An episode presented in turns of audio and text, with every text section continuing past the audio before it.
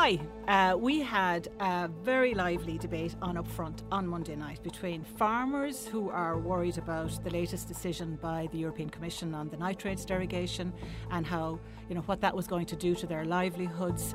And on the other side, people concerned with uh, the environment and the impact that intensive farming is having uh, on water quality and biodiversity and on Ireland's ability to meet our greenhouse gas emissions targets.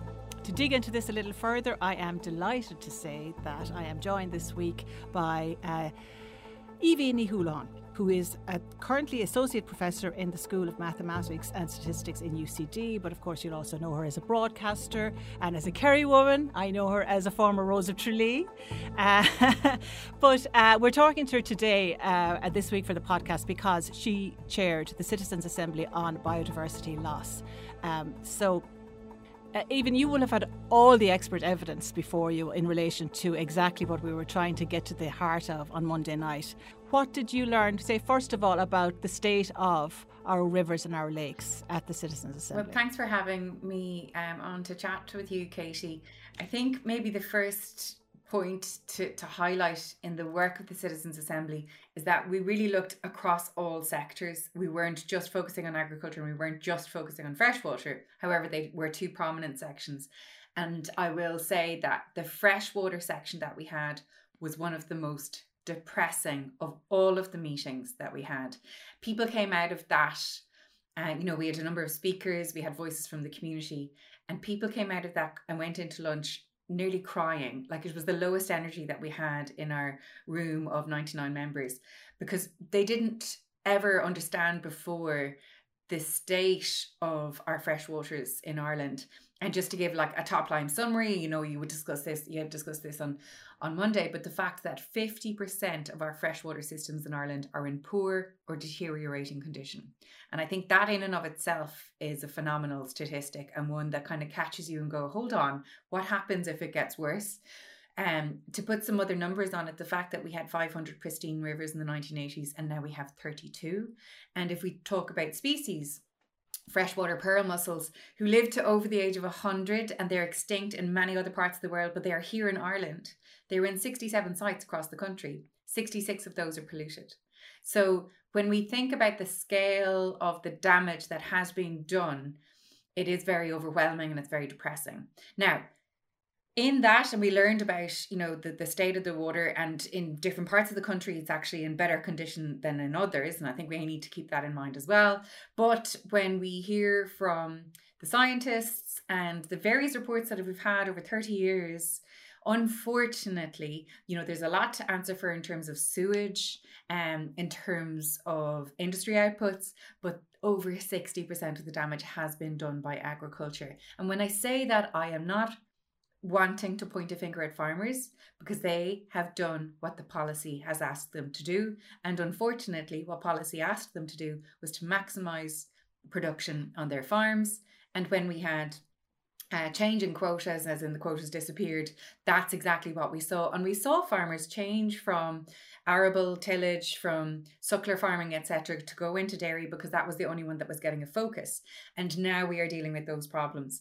Okay, so let me just um, pick over that a little bit. In terms of the 60% figure, is that disputed in any way? Is that absolutely rock solid science that we can attribute 60% of the deterioration in our waters to agricultural activity. Now, listen, I am not an expert in water quality, and I would highly recommend people to go and, and speak to those experts in water quality. And Associate Professor Mary Kelly Quinn um, is one of those experts. But what you'll see is over successive reports, those figures are there. And that is something that I think we need to be very wary of in Ireland you know, across the board, when we look at our public engagement and when we look at statistics analysing our society in general, we are very good at understanding science and taking scientific research and respecting scientific process. In that discussion at the Citizens' Assembly on water quality, was there any fears raised about uh, drinking water? Yes, there were absolutely. Um, and you'll find in the recommendations on freshwater that came from Assembly members, you know, they have specifically said there needs to be investment from um, Irish Water, which is now Uisce. And um, they've said that, you know, we, there needs to be increased resources for a water framework directive implementation. They've said there needs to be increased resources for all of the volunteer groups who are looking after various rivers, and we saw that. Um, there needs to be a review of the 1945 Arterial Drainage Act, which is often used now to the detriment or freshwater systems. So there's a plethora, a whole host of recommendations 91 to 104 related to freshwater and not specific to farming, but also incorporating forestry, incorporating other industries, incorporating motor attenuation pools. So the members of this took a very broad overview of it, but um, keeping in mind, you know, what are the main drivers of this and trying to tackle that then. Okay, now I want to move on to the uh, wider issue of biodiversity loss, which obviously was the whole uh, basis of the Citizen Assembly. But first, I want you to answer an upfront question okay. for me, Aoibhinn. Uh, give me a number between 1 and 15. Uh, 14. Okay. Uh, what was the best piece of advice you've been given? Oh, um, I think I would just have to say from my grandmother there, manners make it the man, that you are mannerly to everybody, especially if they're serving you. Um, but yeah, that you're respectful and mannerly to everybody. Okay, that's a good one. Take that one on board myself. uh, um, okay, again, biodiversity. So I suppose, you know what? Just can you explain, in case there is any doubt now, in the most simple terms, what do we mean by biodiversity and why sh- should we be so worried about biodiversity loss? So basically, biodiversity is all systems on Earth and the life that underpin them. And when we talk about systems, we can talk about that on a grand scale. So the, the system that is an ocean or the system, the ecosystem that is a pond. And they're both viable ecosystems because they're hosting life and hosting growth, etc. Um, so to my a ladybird version of it, that's basically um, a definition of biodiversity. Why should we care about it? Because it is nature, and nature underpins everything that we do. And we are simply one part of nature. And I thought it was really interesting, actually, that when we saw all of the arguments happening about the EU uh, nature restoration law, enormous, massive industries like Coca Cola, IKEA, Nestle, normally industries that you wouldn't necessarily associate with being environmentally friendly or green or good for people necessarily, but they all came out to say to those politicians, please support this because we know that when there is a, a, a breakdown of biodiversity and no more nature for us to depend on, our businesses will collapse. So we know from the insurance industry that you know when temperatures will get to four four degrees higher, or if they get to four degrees higher, nothing will be insured anymore. So that's the collapse of that industry. And similarly, so other big industries are making those uh, forecasts, and that's why they understand we have to protect nature, we have to protect biodiversity because we are simply part of it. And I'd recommend highly um, that people maybe look back on a, a talk from Kate Raworth that she gave to our Citizens Assembly, but also maybe have a look at the summary report from Professor Dasgupta, who did this enormous report for the UK government, uh, basically talking about the economy and, and why we needed to focus on protecting nature now. So while climate change is a, an enormous issue, biodiversity is actually a bigger one and i don't want to you know panic people. But it is because if biodiversity collapse happens we are less protected from climate action and also it will speed up climate change. So they're two so, sides of the same coin. Okay but uh, god that i mean i'm just that idea that it's actually bigger mm than climate change because we talk about climate change about 20 times more than we talk yeah, about we biodiversity loss. Biodiversity. But you're saying that actually this is the bigger, this, more urgent. The, bigger one. And actually, if we issue. tackle biodiversity, uh, we will do we'll, we will do a lot in terms of uh, actions against climate change. But climate change is going to come now, so we have to adapt for it, and then then we have to start looking at our natural structures and processes and how we can support it. Um, but with that, climate change can be very abstract and as individuals, you feel very helpless, I think, towards climate change. But the advantage is with biodiversity, you can really see an individual impact on an individual level. If, for example, you took out the All Ireland Pollinator Plan and you decided, I'm actually just going to plant plants for pollinators. One in three bites of food that we eat depends on a pollinator. So you supporting a pollinator is supporting that food production system. On that, like many, again, we'll go back to the, the farmers um, in this debate. Uh, and like I know, I come from a farming background myself, and you know, if you talk to farmers, a lot of them would see themselves as the custodians of the land that they farm you know, especially farmers, I suppose, that would have bought into this as well in terms of REP schemes and you know, you know, various other environmental initiatives under, say, CAP, and they really, really resent the idea that they are seen as part of the problem, as part of the, the, the you know, what's driving biodiversity loss. Like, what do you say to them? Uh, if I was them, I would very much resent it too, because they are the, they're the only people who are actually protecting it in another way. But we don't often hear those good news stories something that we did in the Citizens Assembly is we invited um, eight different farming groups in to speak with us. And something that came across from the majority of those were, was, was how much farmers love outdoors and love nature and love their land and love all the wildlife on their land as well. And very many farmers actually make investments on their land because they know the benefit of it and they also enjoy it.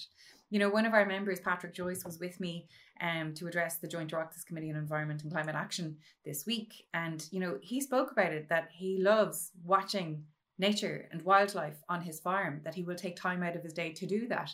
I mean, it sounds like such a privilege to have that you know to uh, you know it, it's something that we should be very grateful to our farmers for.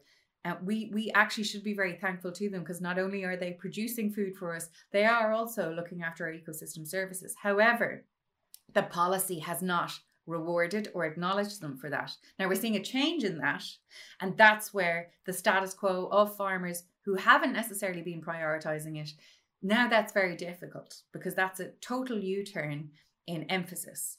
Um, and listen, change is difficult for anybody, but we have to do it, unfortunately. It will suit some farmers more than others, but it will require change from everybody, not just the farmers, but in this case, it will particularly affect some practices in farming.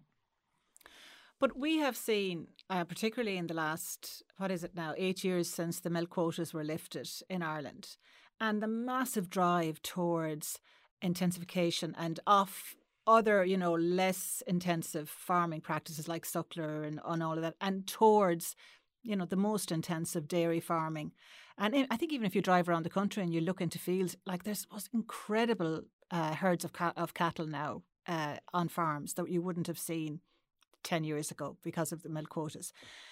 Like national policy has been to encourage young farmers in particular to invest heavily, borrow heavily, and and develop these very, very big, very intensive farming methods and, and farms. And it's very hard to turn around to those people now who have young families in many cases who are supporting parents and say, lads, this, you know, we're on the wrong train here. We've got to get off it. Yeah, I think it's a huge failure of policymakers. And I actually think it's a huge failure of the farming representatives who have pushed for this without looking at the bigger picture and without actually considering or communicating the repercussions. You know, they knew this was going to happen with the nitrates derogation 10 years ago. I've spoken to so many people about it, and everybody has that I've spoken to has said the writing has been on the wall. If that wasn't communicated to farmers well enough, then there's a lot of people to blame for that here. But it's still not being communicated, uh, even like we we we had it in studio the other night. They're still talking about dragging over the commissioner from Europe, uh, uh you know, to, to, to, the European commissioner and kind of somehow talking him into letting us, you know, hold on to this derogation. You know, and, and I'm, I'm I'm moving away from recommendations of the Assembly and what the Assembly have said here, but I've been in a lot of different rooms now since taking on this role. And it's very interesting to hear what happens in conversations behind closed doors and what happens in conversations that are on radio and on television. And with that, I do not think that there are I do not think that all of the representatives are being genuine um, in what they say and, and in what they say publicly. Um, but but I do think that what we have. Are, sorry, are you saying just to be clear? You're saying that privately they're acknowledging that the jig is up in terms of. For, for instance, the nitrates derogation. Uh, listen, it'll depend on who you're speaking to in this regard. But in conversations that I've been hearing, you know, this is well known I'm new to this, but this apparently has been well known from the beginning. And that now the conversations are definitely moving towards an emphasis on nature services, those ecosystem services, water purification, etc. We've seen that now in the CAP reform that's come in in January, even though it's very much diluted to what Europe wanted as to what ha- is happening in Ireland, but there is a great change in it. We see the new ACRES scheme. You know, we have great examples like the Burren Project and the Bride Project that can be upscaled. You know, we see really good work that's happening in farmers peer to peer learning with discussion groups, and we need to be supporting elements like that. And um, I think there's great examples of work that are going on, and I think the recommendations made by assembly members who many of them were from farming communities, and we had farmers within that our citizens assembly as well. But they've made great suggestions in what can be done now on a national scale uh, to support farmers in this. But I do think the conversation needs to move forward now because we've got to a point where we can no longer maximize the outputs. We have to optimize outputs within environmental boundaries. And I think industry has a huge role to play in this. The agri food industry need to be part of the conversation in how we can restore and conserve biodiversity. That's also a recommendation made by the Assembly members. Um, but this is where we need to be now in our conversations. And I think it's time to be a bit more genuine and realistic about it. Uh, okay. Another upfront question very quickly. I'll sneak one in. Uh, give us another number. Two. What is your go to karaoke tune? I'm not a great karaoke person, actually. I'd much prefer to pick up a guitar. Um, I don't even know. When did I? Well, what do you play on the guitar then? What would you play if I said, "Go on, give us a tune"? I play ballads. Do you know what? Uh, the the cutest thing is my two year old sings Katie now, and I actually love it. He he wants to listen to it every night, so I sing it for him most nights. Oh, the Mary Black song. uh, unfortunately, I have had that sung to me in all sorts of circumstances. Oh, I'm so over sorry, the years. I, I didn't even make the connection. Uh, but it's a good song. It is a good song. Okay. Uh, I just wanted you mentioned the farmers there, and I just I'm interested because you said uh, uh, there was a significant number of people in the in the room at the Citizens Assembly who were from a farming background or from a rural background.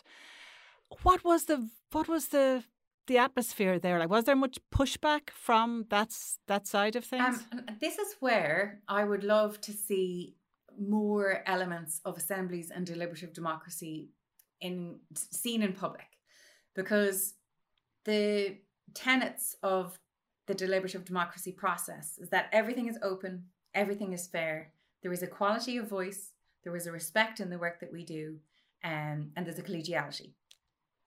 And you imagine that to try and get 99 disparate people together in a room, that that's going to be impossible. But it's not. Because everybody has time to air their perspective, and because everybody agrees at the start, I will try and be respectful to other people's views. What happens in the room is that you find gradually that the language becomes more, um, I guess, c- consensus driven. And so in that room, you know, we had, and I, am from Mayo. I'm from a rural background. I have seven uncles who are farmers. I've lived. We we weren't farmers ourselves, but I lived on the land. My dad has land. It's all bog, and you know, we are fisher people. We hunted.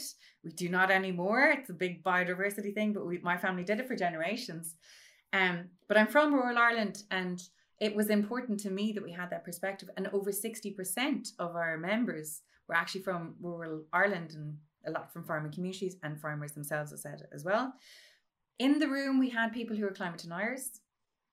We had Leaving Cert students. We had people who finished undergrad. We had unemployed people. We had retired solicitors, um, taxi drivers. It was such a mix of a room that you imagine we're never going to come to agreement. We're never going to come up with something that we're all going to be able to agree on. But the beauty of the deliberative democracy process is that everybody gets a chance to air their views. And then over time, we try and find a middle point where the majority of us can agree on something. And this assembly got so passionate about the work that they were doing that they voted to have an extra weekend. And they also went outside of the usual remit of assemblies because we didn't stay high level with our recommendations because the state is in such a has done such a poor job um, since its inception, really, of looking after nature and looking after biodiversity, they really wanted to recommend very specific sectoral actions. And that's why there were 159. And listen, at the end of the day, you couldn't say that all 99 people agreed on this. But in the majority, if you look at the votes, over 80% of them did. And, you know, we had robust debates. And if I can give you one example, Katie, there was a suggestion that a recommendation should be made that the Irish public should be encouraged to eat less meat.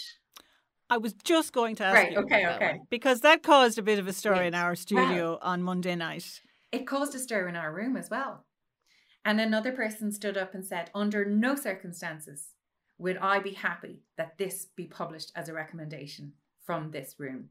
And this is at the very end. And we, when we realize, you know, internationally and globally what it does to the carbon footprint, but also equally that you know if we buy local and we buy organic and we support our farmers that that is also very beneficial and there is a huge cultural element to irish people eating meat as part of their day-to-day food and so with that the room agreed that the wording would be the irish public should have a more plant-based diet now that got the lowest vote. It was the lowest vote of all of the recommendations because it only got 56% people voting for it. Why?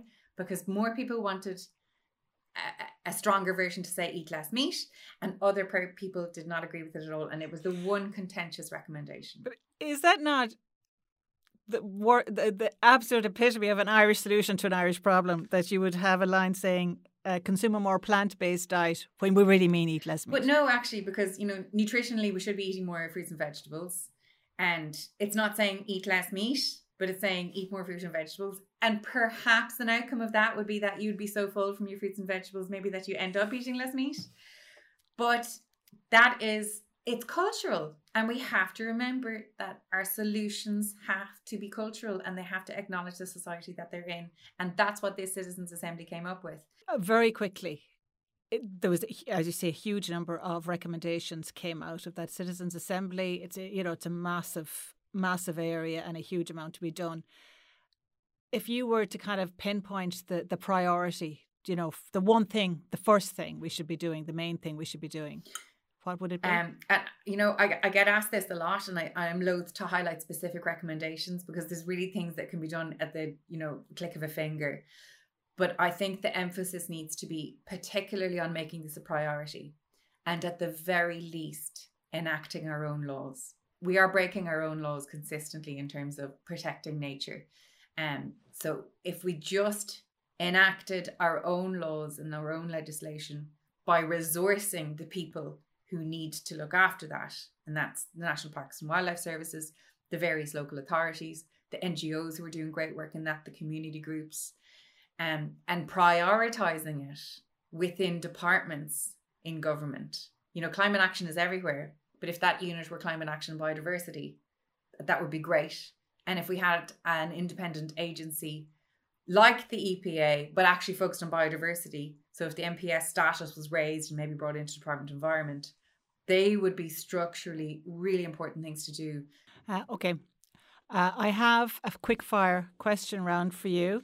Uh, before we do that, though, I want to ask you one thing. It's not related to the uh, Citizens' Assembly, but you came into my head this week because of that big debate that has blown up because of the revelations around Russell Brand and and online you see so many women coming forward again and talking about uh, situations that they have uh, you know had to deal with in their workplaces and you know power imbalances and sexual harassment uh, being introduced into that scenario and of course you you have been there and you've been public about it before and you've got you've had your apology now from UCD uh, for how they handled or mishandled your experiences and your complaints about when you were being sexually harassed by a professor in UCD.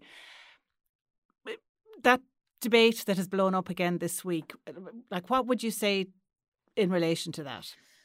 I don't know what you can say succinctly to it, Katie. Um, I guess when this comes up again, what I'm very mindful of are women that I know have had experiences that don't feel that they can ever report it.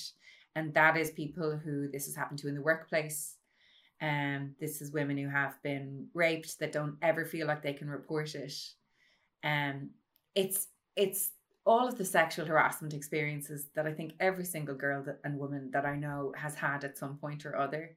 but you never felt like you should bother telling anyone about it or even talking about it. And so, in one way, I guess, you know, it's a good thing because it shines a light on it. What I hope it starts is more conversations around consent. I think, you know, we need to be having that as families. I have two sons. I will start consent conversations with them and actually already have now that i'm being honest about it you know you don't go and kiss somebody but you have to ask them first. Just very simple things like that. Similarly so i don't ask my children to kiss anybody. If they don't want to they will do it you know? So i guess it's just things um, to think about more clearly. But i think when we're talking and thinking about our teenagers that we have those consent conversations with them. I know it's coming into all of the universities in ireland now that when you start university you have consent training. I think it's very necessary um, but I just hope that those victims feel like they have some sort of justice is the wrong word, but that they feel in some way a healing from having talked about it. But I mean, it's horrifying. It won't be the only case. It certainly won't be the only high profile case. Um, it's terrible that we have to talk about it, but I, am I'm, I'm actually really grateful for those women who came forward to talk about it because it takes a lot out of you, but it's very necessary. I just it strikes me that we're uh, it was just what is so shocking in terms of the the talk around it for me just in the last week is the number of people still still saying, "Oh, you know, why didn't they go to the police? Why are they going to journalists? Uh, why didn't they tell people at the time?"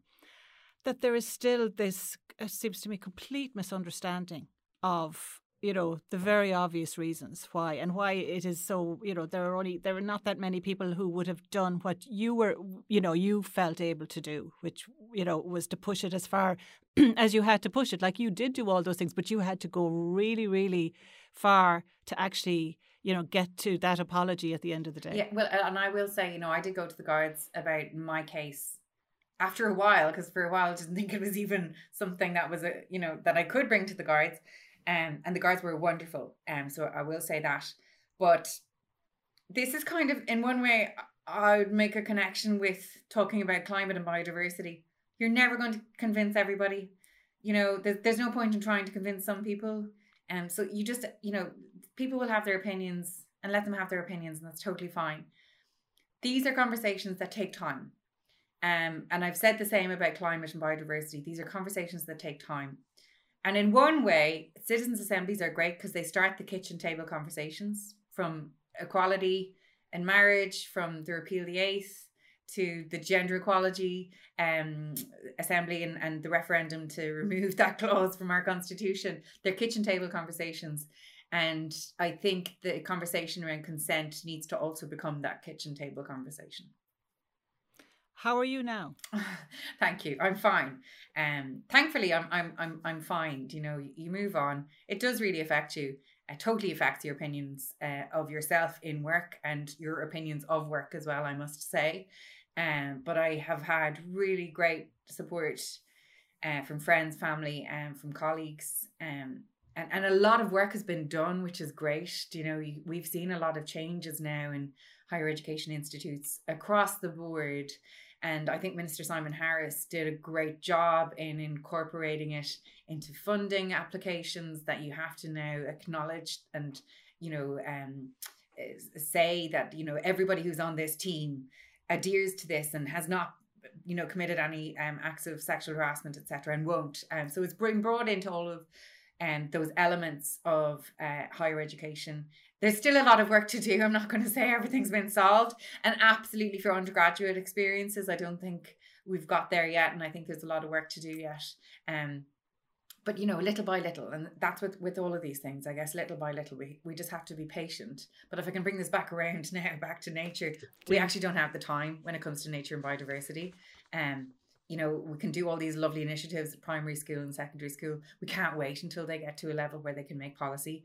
Uh, we need to be doing it now, and we need to be doing it now for ourselves and for the future generations. If I can take something that we heard about from Japanese and Indian cultures, we do things now for seven generations' time. It's cathedral thinking. and we had Manchán Magan in, and he made those connections for us in Ireland with all of the beautiful phraseology, name places that we have that all connect with nature. And it's to get back to that, to get back to respecting nature um, and to, to holding it close um, as, as something that we rely on and are part of. So I'm really hopeful that the recommendations made by the Citizens Assembly will be enacted at the highest level. And I'm very positive in that I can see it's already being enacted at, at levels lower down. People are reading it and going, I can do that. Okay. Okay. Five quick fire Oh, no, questions. okay. before, uh, are you Are you ready? Go on. Uh, okay. I suppose we should say uh, we just we do these just to find out a little bit more Okay. about uh, how our guests tick. So, um, uh, very quickly, your death row meal. Oh, so bad at this game. Oh, right now uh, in my pregnancy, I'm not actually not enjoying anything. No food is, is helpful. So uh, I'd, So ginger tea. yeah, I even hate that at the moment as well, but I'm drinking it. I'm so bad at this game. This is terrible. What would I absolutely love? I don't know. Do you know what I miss? Sushi. If I if I was on death row now, that's what I'd eat. Sushi because I can't eat it at the moment. Okay. Okay. Sushi. Um, how long does it take you to get ready? Like it can take me five minutes because I usually have two boys going, "Mommy, are you ready yet?" Uh, if I have the luxury of time, I'll flounce around for about forty minutes. So depending on Uh, favorite holiday? my favorite holiday, uh, probably one of the early holidays. Actually, the first holiday I took with my husband, uh, we went to see the Northern Lights in Iceland for my birthday. Oh. So it was very romantic. We were only like four Very out, romantic. Yeah. Um, okay. Read a book or scroll the timeline before bed. Oh, please read a book. But um, again, because I'm not feeling very well at the moment, I'm not doing that. I'm just listening to podcasts. But books, absolutely.